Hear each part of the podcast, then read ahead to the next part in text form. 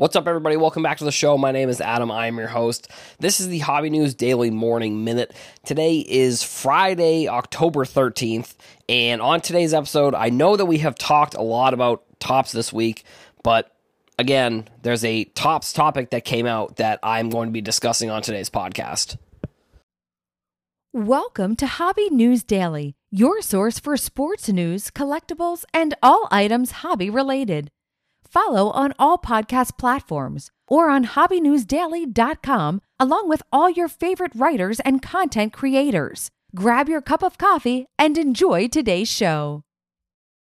I I guess it's it's kind of two things sort of with Topps that actually it, it, it is sort of wild actually that Panini has sort of just it seems like they're just kind of like they're not I don't know maybe it's the fact that they're not doing innovative stuff or just the fact that the fact that Topps is really trying to innovate and some of their innovations are just like not doing well, you know? Like there was another controversy today where there's uh, like I guess there's two uh 148 number 148 or 149 cards in the Topps update like the base set.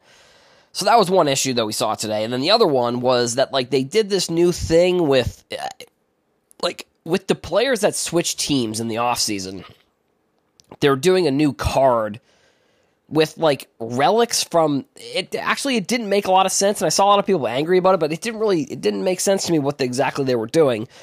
It was like the first mass produced is what they called it in Topps called it this. Topps called they said the first mass produced jersey of this player like what does that even mean like it it really they, that's sort of vague. And I get that to some people it's like a that's it's you know, mass produced is something that we talk about with cards all the time. So it's like the fact that they're using kind of a term that I feel like companies don't like it's a company using that term, not the the like a collector. It just seems like it's weird that it would be a company saying mass produced, which is sort of something that people have been talking about with sports cards over, you know, I don't know, the past 5 6 years like that they're oh, you know, they're mass producing these cards or whatever. And they're I, so that was just people didn't really like that, I guess. But one thing that I think I'm actually pretty excited about is they announced what product the MLB debut patch cards will be in. And I guess it's going to be Topps Chrome Update, which uh, with Topps Chrome, they only have Topps Chrome and then Topps Chrome Update. It's not like how they have Series 1, Series 2, and Series 3, or, or, or Update for the flagship. So, you know, I think that this just gives it gives collectors a better opportunity to pull this card. Like the one thing that I think Panini did that maybe that maybe people didn't really like in the sports card industry was like they came out with this triple logo man card and they put it in the most expensive product, so it made it so hard to get. And I'm not even really necessarily calling that card is going to be at that level but like it feels like this could be one of it, it, could be a very important card for a player and i'll be interested to see the sort of design and how they go about putting these patches into Topps chrome because they you know they are really going to have to put some extra spacers in there. And i feel like this is obvious but maybe i don't know. Like the card is probably going to be heavier than most of the other cards if they're putting the patch on the card like, I don't know exactly what the card's going to look like or how it's going to be designed. This is sort of Topps and Fanatics have kind of done this where they have announcements in multiple phases where, you know, they announce the patches at the beginning of the season. They don't come out with anything until the end of the season, and now it's going to be in Topps Chrome Update. Now, does that mean that.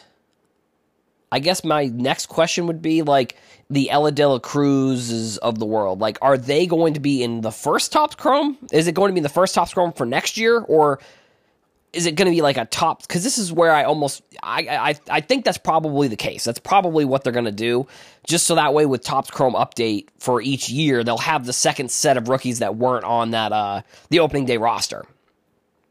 Or didn't make their debuts late enough into the season to not be included in that year's product. So I would say like the Elly De La Cruz one will probably be in the first Topps Chrome for next year because I guess that would be that would be uh, De La Cruz's first Topps Chrome rookie. I don't think he'll be. He wouldn't have a rookie in this one because I think they did the uh, like right when he right before he got called up. It's so funny that they did this. Right before he got called up, they switched it from the RC logo to the to the call up logo. Right before it, like literally a day before Elly De La Cruz got called up. It was super funny. So he'll probably be in next year's Topps update with this patch. Or I mean, uh, sorry, Topps Chrome for next year. Which, yeah, I think. I mean, I think putting it in a product like this makes it more available for customers. I don't know, like, does how much does it really? If it's going to drive the price up significantly, I don't really love that because you know then it sort of, I don't know it doesn't it doesn't the card obviously becomes harder to get because the packs and the boxes are harder to get. So i mean i guess i don't know. We'll see sort of what topps's plan is when it comes to how they're going to sell the product and what they're going to do with pricing and all that kind of stuff. Like are they going to change the pricing? Like we don't really know. I feel like there's a lot of things that are in sort of limbo here with Topps and fanatics. Uh so i don't know. Like i said we'll see sort of how what these cards look like. We only really have the announcement that they're going to be in there. We haven't seen any of the designs yet, but I would imagine we'll probably get those in the near future with that product kind of coming out in the next few months.